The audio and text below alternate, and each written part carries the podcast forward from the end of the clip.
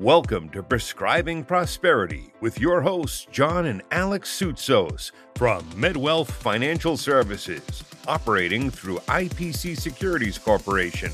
In this podcast, we provide unique insights into wealth management, the psychology of financial decisions, and help listeners place the capital markets into perspective. Our aim is to help physicians, business owners, and other medical professionals to live their dream. Life is to live and enjoy, so we'll also cover health and lifestyle related topics such as food, dining, travel, and unique experiences.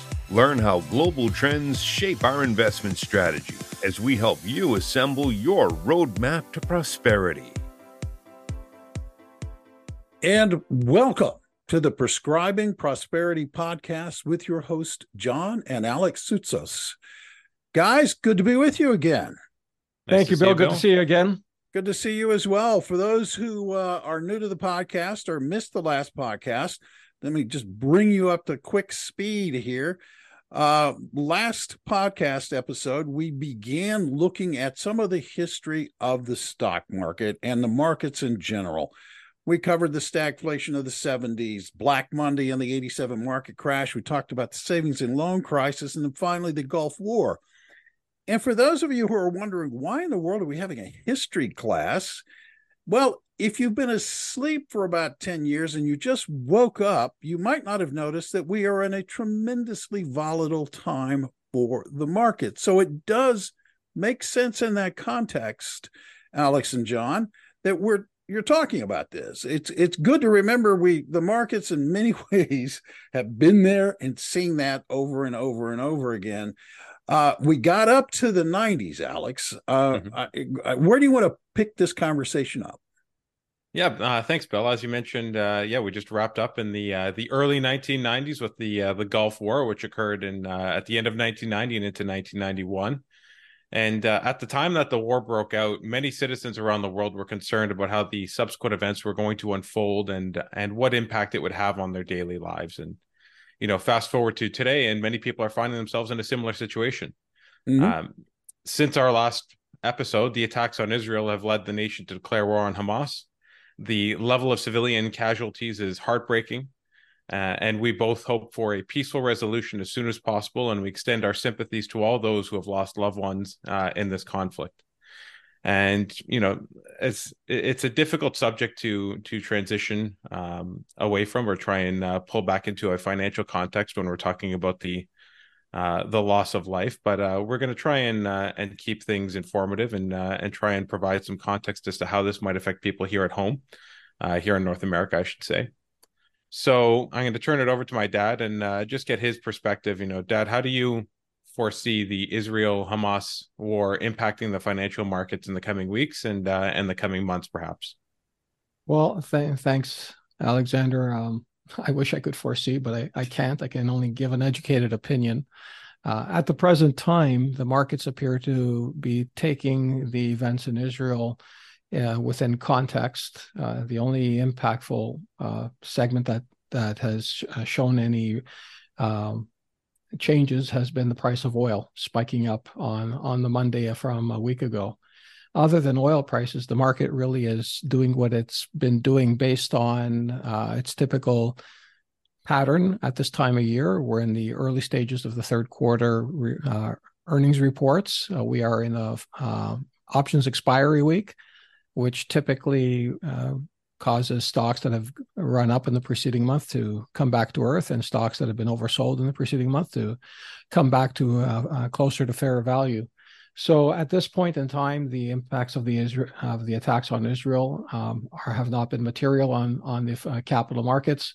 However, the potential is there for something far greater if this if the scope of this war goes beyond Israel's borders. So we are closely monitoring uh, our portfolio and how it's being impacted potentially, and we'll be prepared to make modifications should uh, those be required.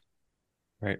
I, I think that makes sense. And uh, just to give everybody some perspective, you know, historically, when we look back at uh, at strife and war across the world and uh, and how it impacts the markets, uh, specifically the S and P 500, Uh, historically, we've seen a uh, an average drop of about 1.1 percent in the first trading day following the outbreak of war, uh, and then the average total drop of about 4.7 percent. Uh, and usually, it takes about six weeks for the index to recover on average. And so, outside of a uh, of a few select areas, that being uh, defense primarily, as you can imagine, war generally leads to an increase in in manufacture of weaponry, which so the some of the defense industry uh, tends to benefit from the outbreak of war. Uh, and then uh, when it comes to uh, political strife in the uh, Middle East, that can also result in impacts to oil prices, as you mentioned. So those are the two primary areas that are generally affected. And what we've seen historically is it's been relatively short-lived in terms of the the impacts to the market over here in North America. Just to supplement but, you quickly, Alexander. sorry to interrupt. Um, common common uh, discussion that happens between us and our clients is uh, when discussing risk in the financial markets is uh, well what about interest rates? And uh, what about this uh, law that's about to change? Uh, what about the war in russia ukraine? What about this? What about that? And and something that's important for investors to understand and internalize is the risks that are plainly visible are not the risks that the market is going to um, be impacted by. It's always the risk of the unknown. It's the risk of something coming out of nowhere, like the attacks on Israel coming out of nowhere. Those are the real risks to the market. So those risks can never be predicted. Uh, and so you always at all times have to keep that in mind as an investor the potential for a rapid pullback is always there due to unforeseen circumstances and not from risks that you plainly see in front of you or that are reported on the nightly news. Right. And this, for uh, everyone at home, is uh, known as systemic risk. And systemic risk cannot be diversified away. Systemic risk mm-hmm. is something that is uh, ever present in the market and affects all companies. So uh, that being said, we're going to try and uh, and pull things back into our uh, history lesson and look back on uh, past financial market crises. So uh, we are now post 1991. We are transitioning over to 1994, the end of 1994, and we're going to discuss the uh, tequila crisis, which occurred in Mexico. And so, Dad, tell us a little bit about what happened and what led to this this event that would eventually uh, have impacts uh, not only in the United States and the uh, the market there, but then uh, across the world. So the tequila crisis is uh, is a is a currency crisis in its essence.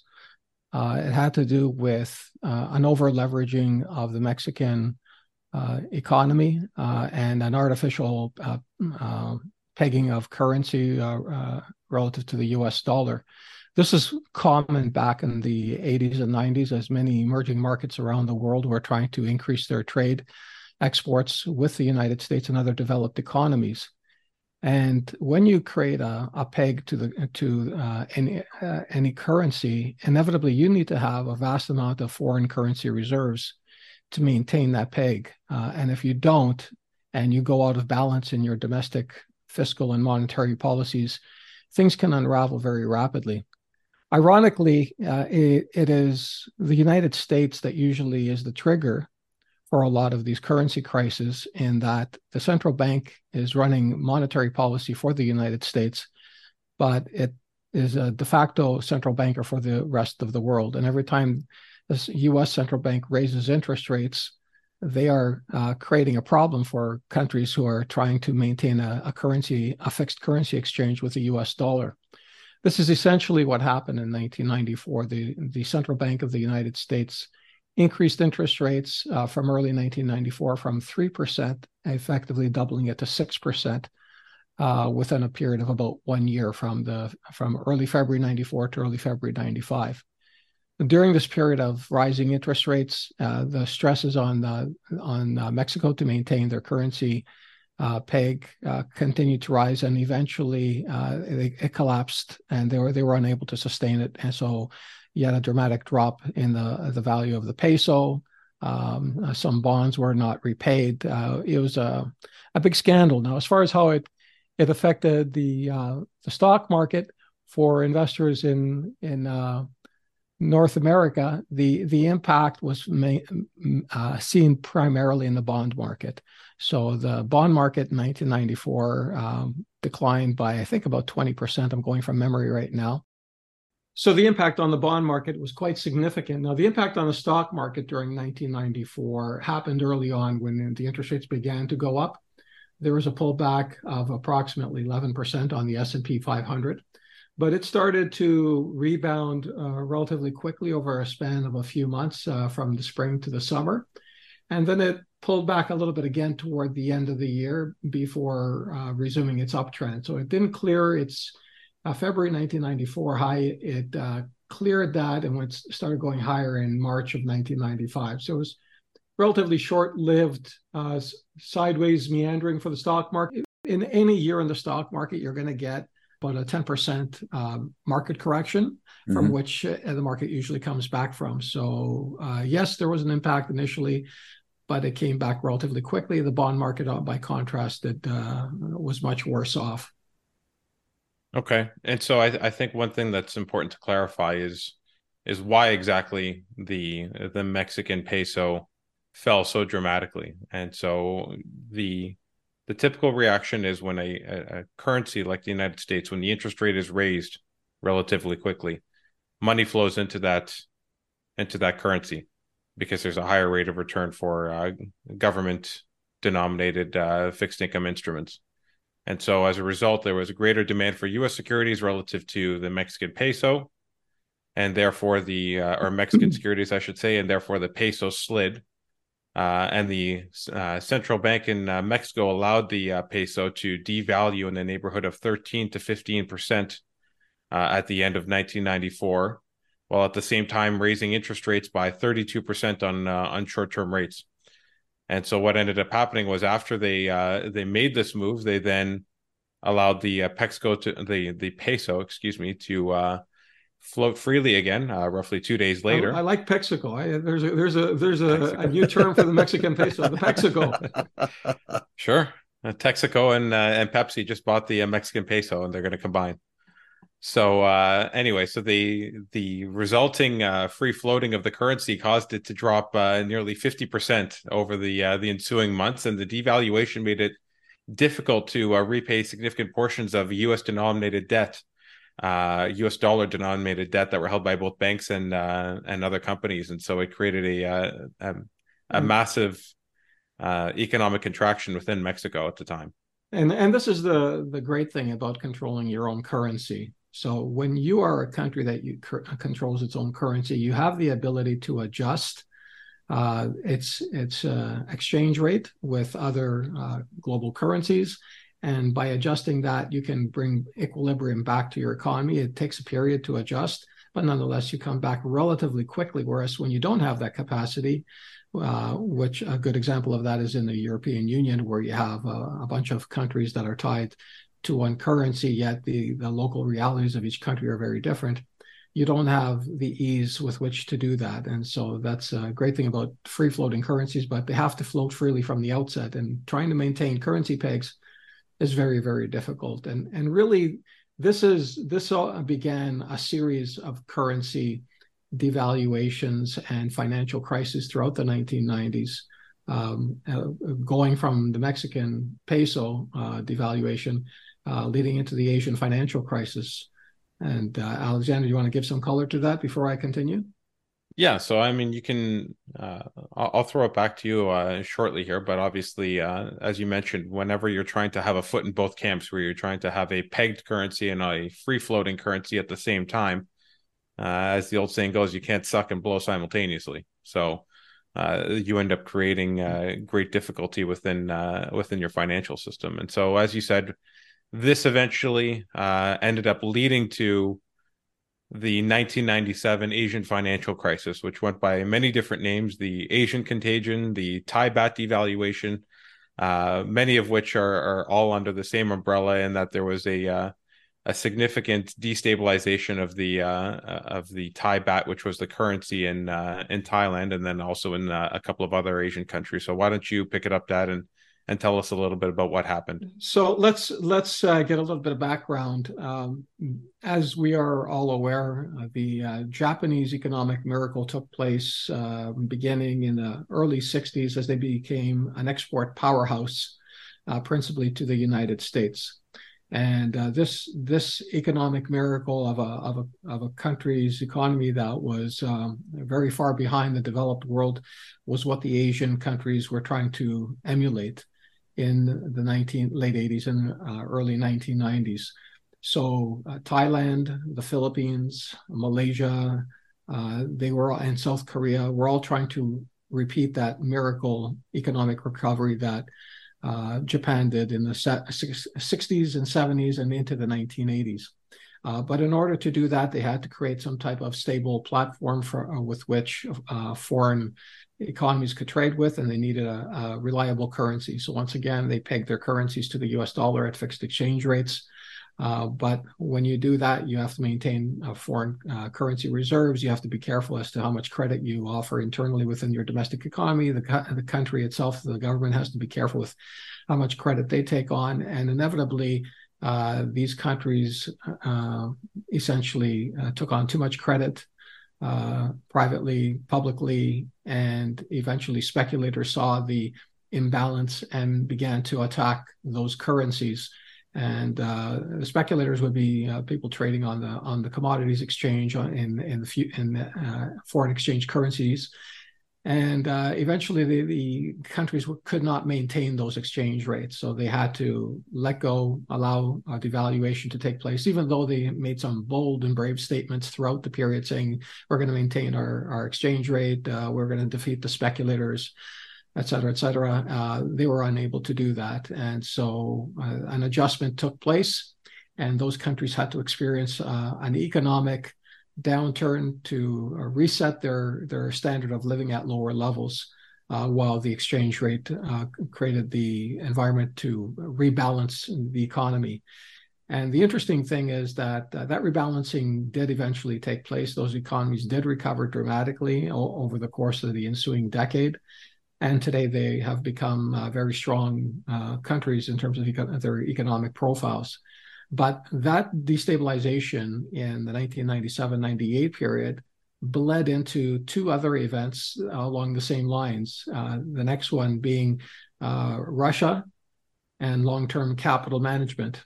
So the implications of the Asian financial crisis manifested in the financial markets in the month of October of 1997 uh, where this uh, the uh, unraveling of, of, the events overseas began to impact the North American markets in early October, and by the end of October, on October 27th, there was a, a, a washout event, a day where the market fell over seven percent. So the peak to trough decline was just under 14 percent during the month of October of 1997.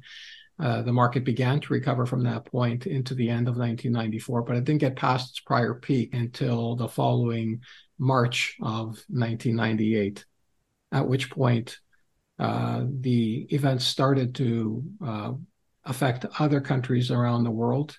And with that, and uh, not to mention a, a, big hedge fund in the United States. So with that, I'm going to ask Alexander to jump in and provide some color on on uh, long-term capital management.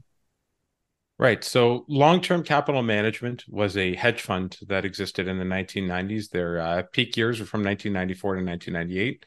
And, their main strategy was to find pairs of bonds and uh, capitalize on differences in the spread between the bonds uh, using a convergence strategy. And the, the, the fund itself was run by Ivy League graduates who had been on Wall Street for many years and had separated off to create their own hedge fund that was supposed to generate uh, superior returns. So, uh, with that, I'll I'll flip it back to you, Dad. Okay, thank you. Uh, so this was a very sophisticated pool of money. Uh, the minimum entrance was $10 million. There was restrictions on how much you could take out. You had to be committed for a three-year period. And when you were able to take out money, it was uh, very, it was restricted in terms of the dollar amount. So uh, clearly, the kind of people who invested in this hedge fund were extremely successful professional athletes, uh, wealthy people from other walks of life uh, who could afford to park $10 million without a problem, not worry about it. And so this is all going very well. And in fact, during the Asian financial crisis, their their strategy was very effective, and they turned a nice profit for their investors. Unfortunately, um, what happened eventually in 1998, as the, the Asian financial crisis, uh, crisis was playing itself out, uh, we also had the nascent uh, Russian Federation emerging from the Soviet Union, trying to right size itself in terms of its economic circumstances. And having been the center of the Soviet Union empire previously to that, Russia was trying to maintain stability with its peripheral states by offering to uh, trade with them extensively. Unfortunately, uh, Russia did not have uh, the hard currency it required to to always pay for uh, the exports from these countries, and it began having difficulty maintaining the value of the ruble. Now, long-term capital management did not have uh, uh, did not factor in a Russian debt default, and when they tried to to cover uh, to, to, provide some cover for their exposure, and they were seeking to buy um, U.S. Treasuries. Uh, unfortunately for them, uh, but fortunately for uh, the United States, uh, the U.S. government, for a brief point in its history, had actual fiscal sanity take over, and they were running a surplus. And the number of treasuries being issued by the by the government in the second half of the 1990s had begin begun to dwindle. So the uh, the, the limited supply created a, a, a, quick decline in, in interest rates on treasuries, uh, which was uh, beneficial for the U.S. economy, but uh, not very beneficial for for others. So inevitably, uh, Russia could not sustain its exchange rate any longer, and it uh, defaulted on its debt in uh, August of 1998. And that's when things really turned bad for the financial markets in between August and October of 1998, the U.S. market, as measured by the S&P 500, fell nearly 23 percent. And I remember that uh, specifically uh, uh, during that summer, uh, the dramatic decline, and the biggest part of the decline occurred uh, toward the end of August, in the final days of August. And uh, that was very dramatic. I, I remember it specifically. a lot of clients were calling in trying to figure out what was going on. There was a lot of fear. And uh, of course, we we said the things that we always say, which is uh, these events will unfold and uh, the market will right size itself in time. You have to be prudent and should take advantage of uh, declines in market values to to buy at lower prices. Um, nonetheless, it did instill a lot of fear over a period of three to four months. However, the recovery did begin in late in uh, late October of that year, and uh, that was the um, early stages of the dot com bubble and uh, how uh, the market began to run up, run up, I should say, dramatically during that period. At the same time, the U.S. central bank began cutting interest rates in late September uh, through to the end of November. There's three interest rate cuts of a quarter point each, uh, 75 basis points altogether, and that provided the liquidity required by the financial market uh, in order to allow the the, the stock market to t- begin recovering. The fact that long-term capital uh, uh, was buying uh, treasuries at the time also contributed to pushing down the the uh, interest rates. So that was a period that spawned the dot-com bubble, and we had a big run in the stock market until until the end of the 1990s. Well, before we get into the uh, the dot com bubble, I think there's a couple things that we still need to touch upon with uh, the long term capital management failure. Uh, the one thing is that uh, eventually the strategy, because they started taking uh, increasingly uh, risky and aggressive bets by leveraging their portfolio, they started they they ended up getting caught in a situation where they were in debt in the neighborhood of several hundred million dollars. And so uh, when they uh, when the fund was uh, basically illiquid, they were forced to, or the uh, central bank uh, decided to bail out uh, long term capital management, and it was a, consortium of several of the investment banks on Wall Street who provided liquidity to to bail out the institution. And while that in in and of itself is is significant, I think what's more significant and what perhaps provided a little bit of foreshadowing here uh, was the uh, the central bank's uh, willingness and the uh, Wall Street's willingness to step in and and bail out these financial institutions for taking uh, excessive risks in the market.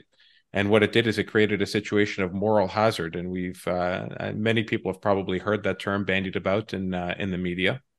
But what moral hazard essentially is is that it creates an opportunity or it creates incentive for institutions to take on more risk with the comfort of knowing that if they do and it doesn't go well, they will be bailed out as opposed to facing the uh, free market consequences of uh, having to fail.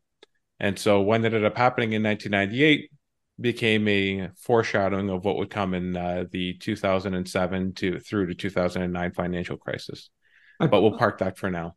I, I point out um, that in as that event was unfolding, uh, uh, when the central bank came in, uh, got involved in the bailout of long-term capital management, there is a very, um, how can I put it, a very dramatic weekend where the uh, central, uh, the New York Fed uh, put together the consortium of the Wall Street bankers and to create the the bailout, along with the help of the the U.S. central bank the amount of debt was actually quite massive. I think it was just under $400 billion.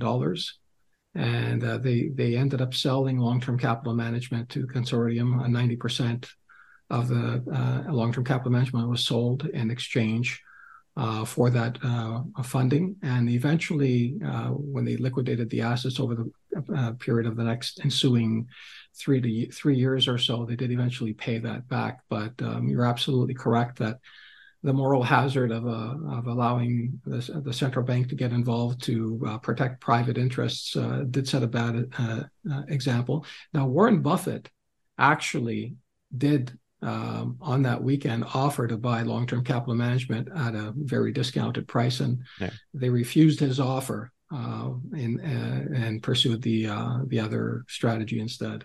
Yeah, I, I apologize. I said several hundred million before. It was several hundred billion with a B.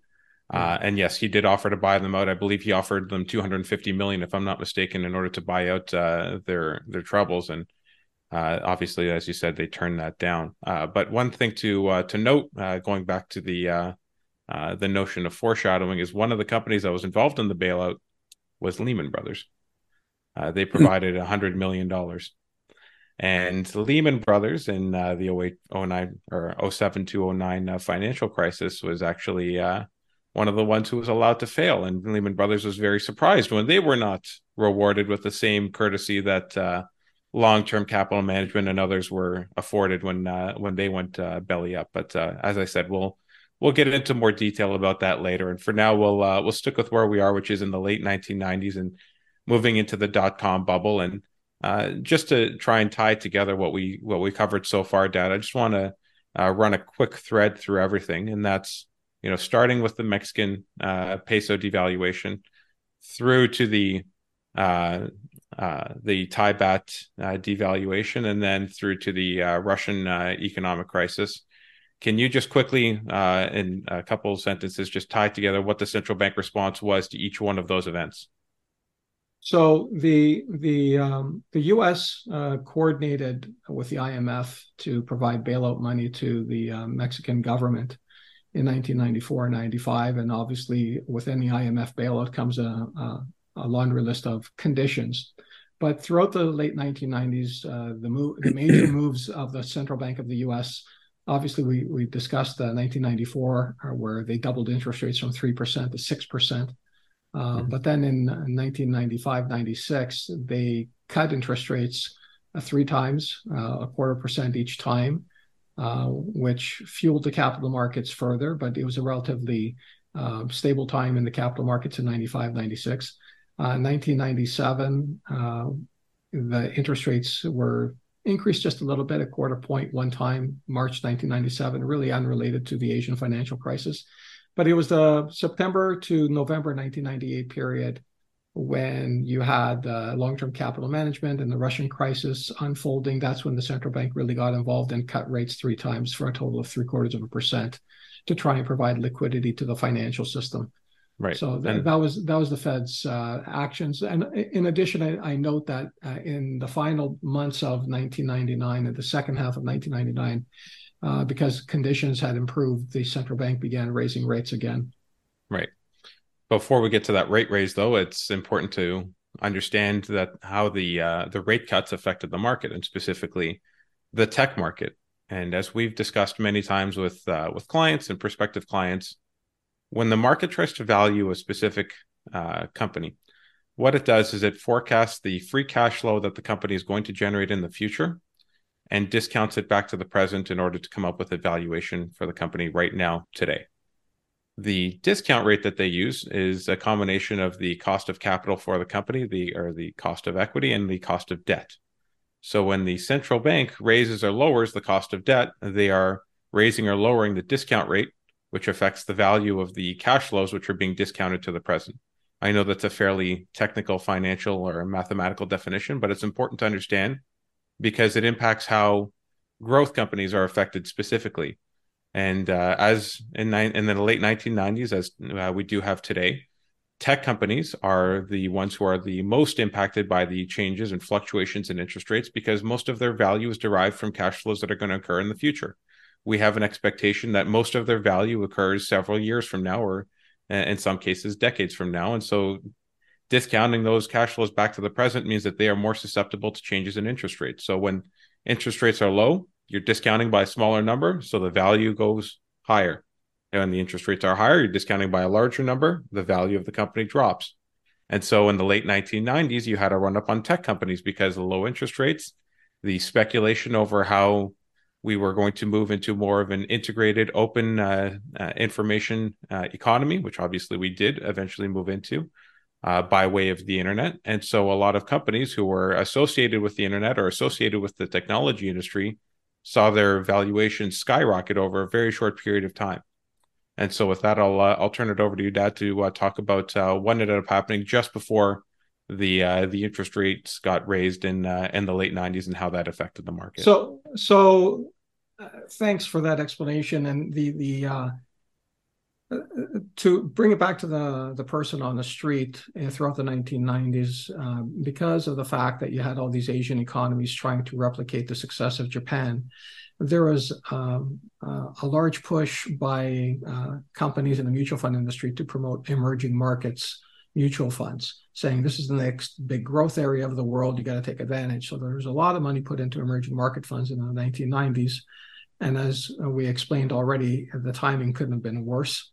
Uh, so a lot of people got hurt with that. Uh, then we had the the, the run in the uh, late 1990s with uh, technology, and and the narrative at the time was that it was investing in the new economy versus the old economy, and valuation metrics for uh, old economy stocks had to be adjusted for new economy stocks, and uh, profits didn't matter anymore. Only top line revenue growth was important, and and this is the conversation that was being had in the last uh, two years of the 1990s, and uh, people lost their minds. Companies that had no material business uh, were being valued in excess of companies that had uh, been around for decades and had uh, real profits. And so there was a dislocation between reality and and perception. Uh, so Warren Buffett's Berkshire Hathaway stock, which is essentially a financial services holding company, its stock began to lose value in the late 1990s and by uh, in the final uh, two years of the 1990s, its stock actually declined, uh, uh, underperformed the, uh, the the market, the S&P 500 by nearly 60 percent. It was down 48 while the market was up. I don't remember the exact numbers, but suffice to say, up significantly. That, yeah, it was it was a 60 percent difference, and the the the the commentary you'd get in the financial arena was that oh well Warren Buffett is old. He doesn't know what he's doing anymore. He he uh, he's lost his touch and um, you know he he's an old economy investor. He's not a new economy investor. And so you you can't invest with Warren Buffett any longer. Uh, and you got to go with uh, tech stocks. But uh, what unfolded was that you had the dramatic decline in the early 2000s in the tech market. The dot com bubble burst um, for a variety of ra- uh, reasons, uh, not the least of which was a, a, rising interest rate environment during that period. Now, uh, can I pause you for a second, Dad? Sure. Yeah, go ahead. Just one thing to uh, to mention. You know, you had touched upon uh, some of the astronomical valuations that were occurring. Part of that was a um, a lack of uh, nuance or a uh, an over exuberance, if you will, when valuing the the tech companies that were coming on board. So companies that had anything to do with the internet or anything to do with technology, as I mentioned, were uh, receiving these astronomical valuations in part because the financial markets didn't really know how to value them. So instead of valuing companies as we typically do by looking at earnings and profits and free cash flows, they started. Uh, a lot of these companies didn't have that because they're growth companies. Because they were startups, they were just uh, coming onto the market there was no way to use those traditional metrics in order to value them. And so we started coming up with, or the industry started coming up with, all these new and innovative ways to try and uh, allocate a value to these organizations. So, what were those valuation metrics? We talk about things like price to sales, uh, price to clicks, price to views, price to uh, any number of different uh, metrics that would specifically relate to some underlying uh, statistic that that particular company would have.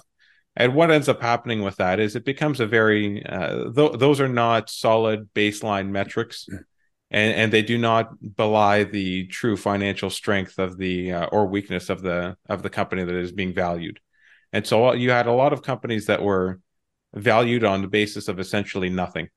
And then when uh, the market got pricked, those companies were the ones who fell the fastest. Uh, I'm ta- I'm thinking of companies like Pets.com, for example. It was uh, you know the notion that you could uh, you were going to buy and sell pets over the internet was uh, something that obviously never really uh, never really took hold. But anyway, I'll throw it back to you, Dad. So tell us a little bit about uh, what ended up pricking that market eventually in uh, at the end of 2000 or the beginning of uh, March of 2000.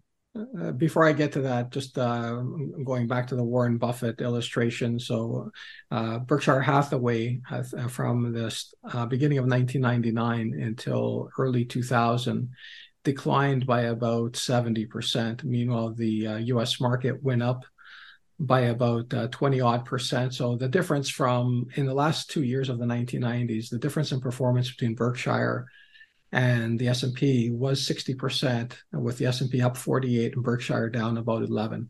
So very, very uh, tumultuous. Now, the thing I, that I recall that uh, caused the, the pricking of that bubble were two twofold. Uh, one, interest rate, the central bank interest rate started to go up again in late 1999 and early, early 2000. Um, oh, the other thing that we didn't mention is uh, leading up into the uh, in the final two years of 1999 was also the whole Y2K phenomenon. Mm-hmm. So this is when uh, the uh, a lot of people are concerned that the fact that computers are not going to recognize the change of the millennia going from 1999 to 2000s and confuse computers and airplanes were going to fall out of the sky and elevators were going to crash to the ground in office buildings. People were scared. Everyone's buying new computers. Everyone's updating their software, and that contributed to the run up in the valuations for some software companies in that period, not the least of which was Microsoft.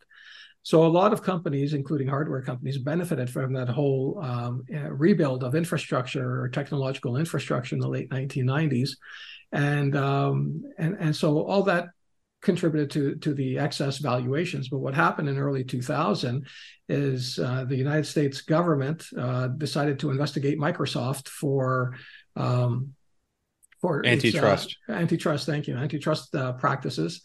And uh, that essentially was uh, the bell being rung uh, for the end of the dot com bubble. And the market started to decline uh, with that announcement and ended up uh, going down in the early 1990s over a, a very long period of almost early 2000s, years. you mean? Sorry, early 2000s by about 55%. Um, but then there was other contributing factors. So we had uh, corporate malfeasance in Enron and WorldCom, uh, both being caught with accounting scandals, which also brought down one of the globe's biggest accounting firms, Arthur Andersen, uh, where they uh, fudged their books and did not report accurately what their profits were. They were hiding money, and this uh, coupled with the uh, uh, with 9/11 and and an economic recession that hit uh, all of this brought down the stock market very gradually over a three-year period by about 55 percent, uh, sorry, 50 and a half percent, which uh, was extraordinarily difficult to endure. Uh, having meetings with clients. Now, mind you, our clients were never 100% invested in the in the stock market. They were in typically balanced portfolios, so the impact on them was probably half as much. But nonetheless, it's still a significant decline in value, and it's very difficult for people to psychologically tolerate it. Yeah. And uh, and in fact, over the decade of the of the first 10 years of the of uh, the new millennia, if you had invested hundred dollars in the American stock market on Jan 1, 2000, by the end of that decade, you would still have had hundred dollars. And that's how bad the, the 2000, the first decade of 2000s were for the market overall. Yeah, and and one thing just to uh, to add to that in terms of causes, as we as we briefly touched upon, there was the the raising of interest rates under Alan Greenspan at that time, uh, which started to uh, erode the value of some of these companies. The other thing that happened that uh, doesn't get discussed very much was when you have these growth companies, these uh, startups, a lot of times when they go public, it is an opportunity for the owners or the creators of the uh, of the company to get their money out, uh, to basically capitalize or crystallize, I should say is a better term, a portion of the equity that they have tied up in the organization. Now, what ends up happening though is when you uh, when you go public, a lot of time the key stakeholders have a lockup period uh, in which they are not allowed to exit uh, their positions uh, for a period of time. So usually it's about a uh, six month period after the initial public offering. What some people did, and uh, one of them was Sir John Templeton, a famous investor who was the founder of Templeton, and which later became Franklin Templeton Investments. ended up shorting many of the dot com stocks at the peak of the bubble, where, during what he called temporarily temporary insanity and a once in a lifetime opportunity. And he shorted stocks just before the expiration of the lockup periods, uh, and which were generally, as I mentioned, six months after the uh, initial public offerings or IPOs. And so he correctly anticipated many dot com company uh, executives were going to sell their shares as soon as they could.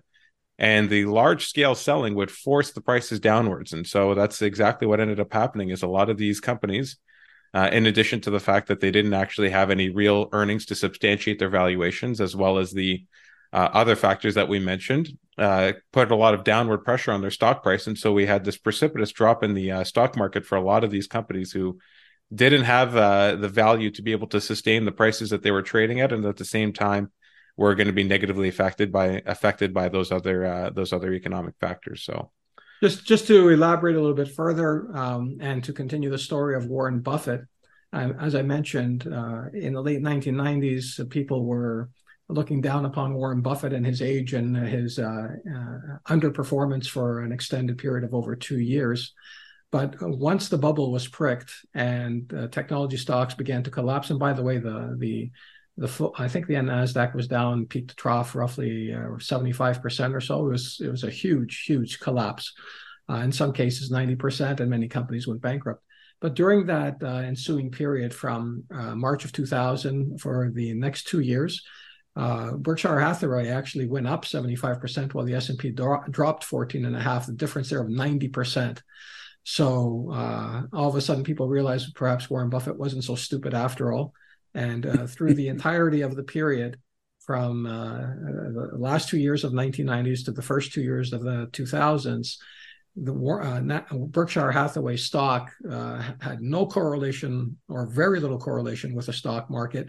It zigged when the stock market zagged, uh, but the the end of that four year period, Berkshire was ahead 56 percent, while the S and P was ahead only 26 percent, for a difference of roughly 30 percent in uh, Warren Buffett's favor. So sometimes you you just have to. Uh, uh I shouldn't say sometimes. At all times, you need to understand what you're investing in. Don't just go by what numbers you hear uh, of late and and allow yourself to be influenced. You need to understand what it is you're investing in, and make sure that it's uh, of high quality.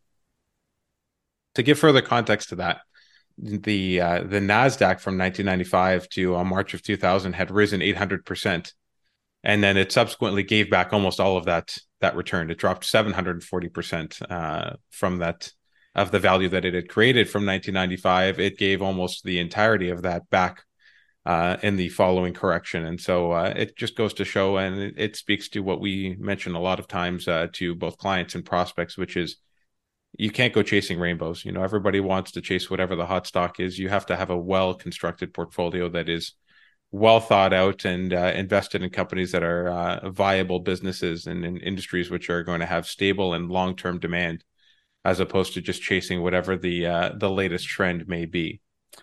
And so, uh, with that, I think uh, I'm just going to transition it for to our last topic, which is the uh, the global financial crisis, which occurred in the the late 2000s, as I mentioned, the 2007 to, to 2009 period and uh, but in the lead up to that, Dad. So as a result of the um, uh, of what happened with the dot com bubble, uh, if I'm not mistaken, we had a another series of cuts in the interest rates. Yes.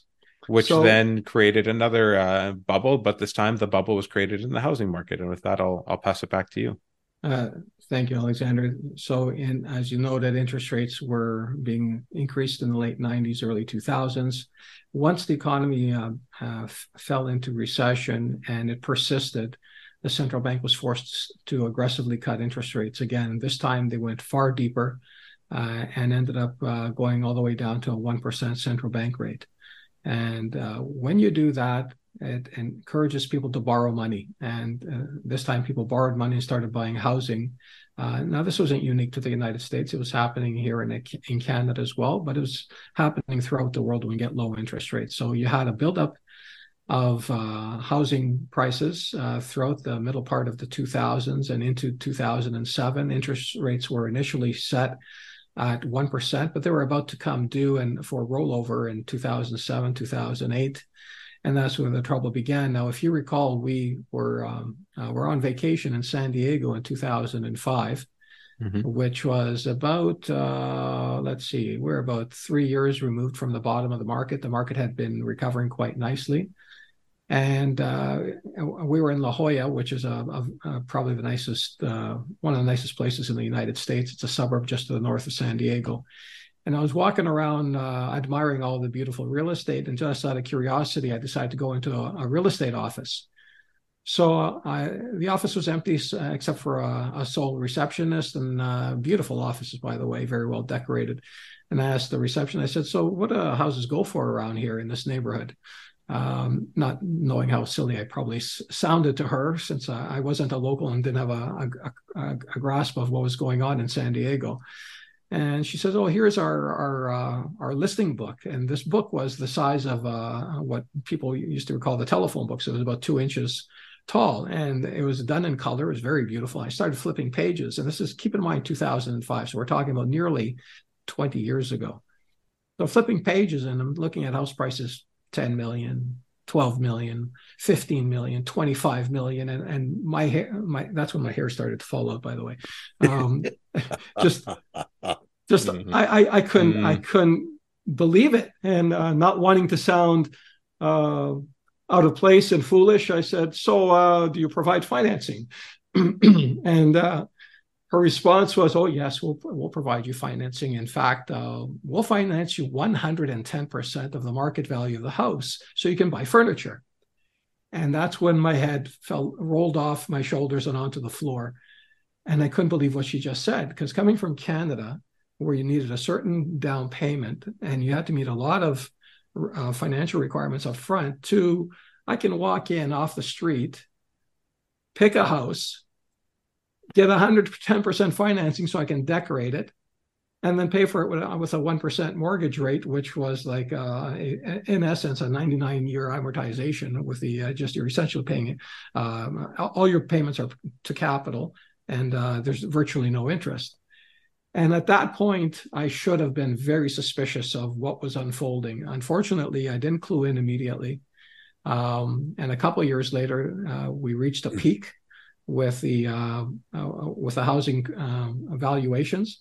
Meanwhile, this new um, methodology of financing had developed called securitization, where companies that initiated the, the, the debt or the mortgages would then package them up and resell them to third parties for the cash flow that the mortgages generated, and that released their balance sheet to to lend out more money and this was going on and on and on. And a, a, bunch of companies got involved in this business, including Bear Stearns and Lehman Brothers and um, and a, a, bunch of other large uh, mortgage companies. Uh, uh there's a, mm-hmm. one really big one I forget the name of, but anyway, uh, they they all got their hands on these securitized loans and they were using them as collateral to lend and lend and lend. So we essentially we had a, a liquidity bubble.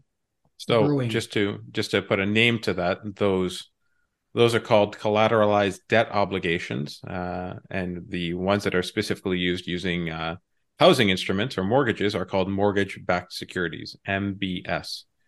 And uh, that uh, cross-selling of those uh, of those securitized uh, positions, those the, are those securitized mortgages, is what created the interconnected web that ultimately led to a significant I don't want to call it collapse, but pretty close to collapse in the financial system. Or we'll call it a, a freezing of liquidity uh, during that's the, a collapse. Uh, fun, yeah.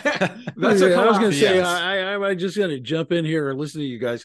I Listen- would call it a collapse. Okay. Yeah. So And- so so if this I was is trying to the- soften the blow. All right. Yeah, no, so no, th- no. This, this is the The- the, equivalent pic- the of pictures of people being let out of Goldman Sachs who didn't have work and people being let out of Oh. Lehman who had So- no longer had a desk. So It was a Surreal. So so so illiquidity in the financial system is the equivalent of no oil left in your engine. Your engine just stops turning.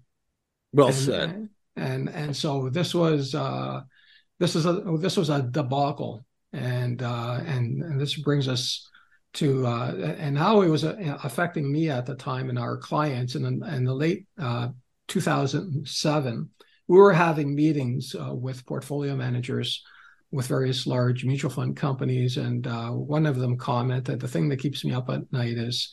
These uh, these futures contracts and option contracts and uh, securitized mortgages, and we're not sure how they're being valued. And uh, but in spite of that, uh, they they too didn't see uh, what was about to unfold in in the following year. And Yeah. 2008 did not begin well, uh, but it accelerated uh, very rapidly after the spring. You know, and here in Canada, our market held up much longer because we were principally um, resource-based economy, and uh, oil prices started to to go up, and so our stock market was uh, spared uh, the initial impact. But once the once it hit the fan in uh, September, October, uh, then everything went down uh, together, and, Well- and th- let's pause that and just explain how it hit the fan specifically. So we've we've established that we have these the interconnection of all these financial institutions because they have packaged together all these mortgages for these uh, homes that uh, people can ill afford, and they have packaged them together and sold them in exchange for the cash flows, as you've mentioned, from those mortgages. But what ended up happening was, uh, as rates started to go up and renewals started to come due, people couldn't afford these mortgages that they were paying, and so they started to default. And so when you start to default on the mortgage, what ends up happening? Well, there's no more cash flows. Well, if there's no more cash flows, then the company who's purchased these mortgage-backed securities is not getting any cash. If they don't get any cash, they have no cash to then turn around and lend out to other to other uh, borrowers. And so you had this snowballing effect because it was happening everywhere across the uh, across the financial markets, where all these institutions were left holding the bag for all these mortgages that were of low quality. Part of the blame lays with the uh, the credit rating institutions who didn't properly value and assess the risk of these of these assets. I see Bill nodding vigorously over there. Vigorously agreeing. I mean, you know what made it even worse, John and Alex, is that these loans were mixed in with other solid loans. Yeah. So there were a lot of these debt obligate these debt instruments that were sown with bad, bad seed in the middle of of of, of the portfolio, so that people didn't know. Yeah. And so, it would have been easy if you'd have, oh, that's a bad, that's a bad portfolio. Don't buy that debt instrument. That wasn't that easy. It was sewn together with other good mortgages. yeah. And that's what made this whole thing so much more complicated. And why I say, like I had to jump in and say earlier, it was a collapse because Yeah. it was disastrous. it, it's like money laundering like you've layered in the good money with the bad and so uh, you it becomes very difficult to discern as you mentioned which is the which are the good loans and which ones are the bad ones or which ones are the high quality instruments because they get rated you know from AAA all the way down to junk status. And if you're interweaving low quality loans in with the uh, the AAA rated assets and you still slap a label on them and say it's AAA well that's not true. And so you've priced them according to the fact that they're very low risk but in in reality there uh, there's a lot more risk than uh, the price would suggest. And so they're overpriced and anyway that led to a uh, a subsequent decline in the uh, in the financial markets a collapse as you mentioned. And the result of which was uh, several institutions ended up going uh, bankrupt. Most notably the Lehman Brothers uh, institution was allowed to go bankrupt while Bear Stearns was bailed out by the uh, by the central bank and uh, and a number of other institutions who failed were uh, were purchased and uh, bought up by other organizations. Merrill Lynch, for example, was bought up by Bank of America, if I'm not mistaken. Right. Yep. Um, and who so, who underwent a period of uncertainty for a while because of the mortgage because of the package the debt security packages that were in all of the portfolios and if you'll remember regulators were like we got to sort all of this out and so bank Mhm. of america's valuation in the market suffered for a long time after buying merrill lynch uh, to get back to these investment banks that collapsed under the weight of the this uh, scandal, uh, Hank Paulson, who was the I think the Secretary of the Treasury back during that period, but he was a, a former Goldman Sachs uh, Wall Street banker. And uh, so, uh, why is it Lehman Brothers was allowed to collapse and Bear Stearns was allowed to be purchased by J.P. Morgan at a dramatic discount? So you had personalities from uh, Wall Street, uh, perhaps getting uh, vindication or competitive.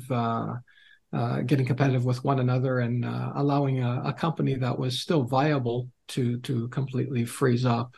Uh, so that was uh, arbitrary and subjective as uh, selecting which company was going to be allowed to fail. But inevitably, they had to step in um, to to do something, and um, they did provide uh, the liquidity that the financial markets required, and interest rates uh, after being raised from one percent at the depth of the early 2000s dot com bubble collapse. They had fallen 1%, but from roughly 2002 2007, interest rates started to gradually come back up. And by 2007, they were coming up to, I don't have the number in front of me, but say 5%. So mortgages that were initially at 1% had to be renewed at 5 and people couldn't afford to renew at 5 and and that's what that uh, raising of interest rates in uh, in 2007 uh, contributed to the pricking of the second uh, bubble being the housing bubble yeah. Uh, in the first um, uh, decade of the millennia uh, so once again, the central bank had its fingers fingerprints all over the body, and um, you know the central bank was created in twenty in sorry in nineteen thirteen. Uh, by an act of government and uh, the current it, iteration of the central bank. This is, I believe, the third or yes, fourth. The third. This is the third iteration of the central bank of the United States. It it has its fingerprints on every recession and depression from 1913 to the present including the Great Depression of 19 uh, of the 1930s, and we'll cover that topic in a future uh, podcast. Pay attention to the policies and actions of the central bank. is is a central theme that runs through the last two episodes. That's fair to say, don't you think, John? It, it is. It is very fair to say, Bill. The other thing I want to mention, and you and I being of a similar generation, uh, we we grew up at a time when there was a Cold War going on between uh, uh, the West and and uh, the Soviet Union, and the argument that was made in the West was that you have to uh, function in, as a free market, and the irony was while we op- operate as a free market on the on with respect to to companies, um, fiscal policy um, was by order of government, and therefore you had to have representatives choose it. But monetary policy has always been uh, contained to a group of 12 to 13 individuals that meet behind closed doors and, and decide when to increase and decrease the supply of money, which has dramatic impacts on economic activity. And the argument we had against the Soviet Union is you cannot have central pol- uh, centrally coordinated policy, economic policy, provide stability to an economic system. So we're speaking out of both sides of our mouth in the West, saying you can't do it this way, but we're going to do it this way, but in a different way on this side. And so it is a failed. The central banking system has uh, demonstrated over 100 years how it was failed uh, to reduce the number of, of uh, economic cycles, which was the original ambition. And uh, we, we've had all these different crises over time uh, with that, I'll, I'll give it back to Alexander. Yeah, and so basically, to to sum that up or to summarize, it's a, it's a result of the the difficulty instead of allowing market forces to determine the correct time to uh, uh, for the market to fluctuate. Uh, we have individuals who are trying to internalize and interpret and uh, and artificially uh, maneuver the market, and the problem is the the exact timing of which is virtually impossible for any one person to to accurately predict or determine. And so what ends up happening is the uh, um, getting involved in the uh, in the in in the fluctuations of the market ends up creating exaggerated waves, and and we end up creating more. Uh, more cycles. And so, uh, what ended up happening following the great financial crisis in 2007, 2009 was we had rates cut again to near zero. And so, when rates get cut, obviously, we know that uh, that positively impacts the stock market and the economy. And And so we'll uh, we'll pause that there. We're going to uh, pick that up in the next episode where we're going to discuss exactly how that unfolded. Uh, Alexander, sorry to interrupt before before we uh, we close off this episode. I just want to uh, finalize some things that happened in that waterfall collapse in 2008. And the market did not go down all in one fell swoop by 55%. It fell in waves. In the first wave, from uh, November of 07 to July of 08 uh, was about minus 20%. There was a bit of a recovery, um, but then it fell in a second wave from September to the uh, middle of October by another 35%. Again, a little bit of a bounce, and then it fell again into March of 2009. Now, what was really interesting is on October 6th, 2008, specifically, the, the market was in free fall that day. And I knew my clients were going to be very upset. So I walked into a recording studio with a loosely prepared uh, historical data from the 1990 1991 savings and loan crisis. And I started reading off media headlines of that time period from 1990 91, and they eerily sounded like the media headlines of 2008. Mm. So I started reading these off and recording. And, and at the end, I said, These headlines I just uh, read to you uh, are from uh, 20 year, uh, yeah, uh, almost 20 years ago, from 1990 91. So this is not new. This has happened before. Uh, we're going to get a recovery eventually. Uh, what you don't want to do right now is be selling into a waterfall decline. If you have money to invest, now is a good time to begin adding to your position. But you definitely don't want to to sell out, and you de- and you want to change if you're withdrawing money and you're retired you want to try and uh, reduce the, uh, your, your, the amount of withdrawals as much as you can tolerate temporarily until we get our rebound. And uh, and that recording spawned a series of uh, 10 annual recordings I did on October 6th, uh, uh, sh- demonstrating over the course of the following decade how that dramatic event eventually became history and we recovered um, completely from it.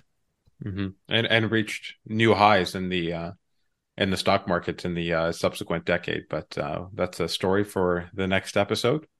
And uh, as you as we've mentioned, we've covered a lot of history here from uh, the mid 1990s, starting in 1994 through to the end of the 2000s, 2009. And so when we pick back up uh, next week or our next episode, I should say, we're going to start with the uh, the European debt crisis and uh, how the fallout from the financial crisis impacted the uh, the markets. And so, with that, I'm going to turn it back over to you, Bill.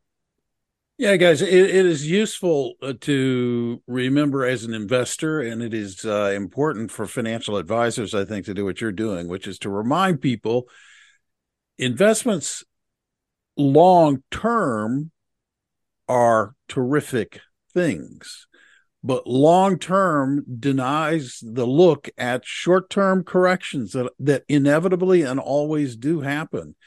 And, you know, and, and I would imagine as sitting in your chair, it's a little uncomfortable when you have to look at clients and go, mm-hmm. yeah, we know this is a tough period and it's down 15%, but, you know, if you stay with this historically, you're going to be fine, which sounds like cold advice, but it's true advice, right?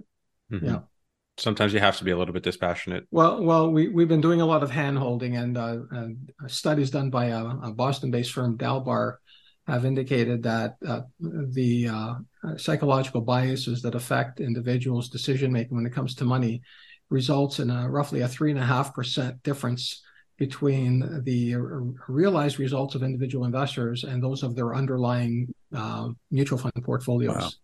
So uh, that is a significant price to pay, and so yes, uh, there is a significant value to dealing with a, as Alexander said, a dispassionate third party who can put things into context and perspective, so you don't don't make wrong decisions at the wrong time. It's hard. I mean, look, I'm an investor too. I look at my portfolio just like you do, and like everybody else does, and it's like, oh. Well, that, it's the most difficult thing to do is not to act because yes. as a, so three years ago, I transitioned away from a, a financial intermediary into a portfolio manager a role, and um, now having full control of when uh, to, uh, to trade securities for um, a large group of clients simultaneously. Yeah. I have uh, a tremendous ability to impact gains and losses through decisions I make. And there are many times when there is a temptation to execute a transaction due to short term circumstances. Yep and it takes all my years of experience to to at times hold me back and say no this is not the right thing to do at this time. This is not our process. The process says to leave it alone. And so we're going to leave it alone. And it is very difficult to do. Uh, sometimes to do nothing is often the most difficult thing to do. Amen.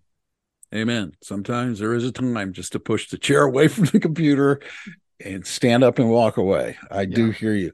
This is a good conversation as always, guys. Uh, I don't want to leave without uh, getting your information out there. If anybody's listening to this and wants to get in touch with you, have further conversations, how do they do it? Yeah, absolutely, Bill. They can uh, reach us at uh, info at medwealth.ca. That's info at med hyphen wealth.ca. You can also visit our website, which is www.medwealth.ca or uh, johnsoutsos.com. And uh, we are on uh, Twitter, LinkedIn, and they can also uh, reach us by phone. All that information is available on our website. Fantastic. Thank you very much. Listeners, thank you for taking the time to listen to this. We hope you found it useful, instructive, and maybe even a little calming to know that uh, we've been there, done that many, many, many times before. And you should probably remember that before you decide there's something you need to do, as a matter of fact. The one thing you don't need to wait to do is hit the subscribe button. If you're not a subscriber already, please hit it. That way you do not have to remember when or where you heard this this podcast or when it comes out again because it will be delivered to your listening device. You'll be notified and you won't miss another episode. Thank you so much for listening on behalf of John and Alex and everybody at MedWealth. I want to thank you for listening. I'm Bill Tucker reminding you do not wait. Live your best life today. Thank you. Thank you for listening to Prescribing Prosperity. Visit our website at med-wealth.ca. That's med-wealth.ca for more information or to connect with us for a consultation. Don't forget to click the follow button to be notified when new episodes become available. The information covered and posted represents the views and opinions of the hosts and their guests and does not necessarily represent the views or opinions of IPC Securities Corporation. The content has been made available for informational and educational purposes only. The content is not intended to be a substitute for professional investment advice. Always seek the advice of a qualified and licensed financial service provider with any questions you may have regarding your investment or retirement planning. MedWealth Financial Services can provide a private consultation to help you determine the suitability of any guidance discussed on the show.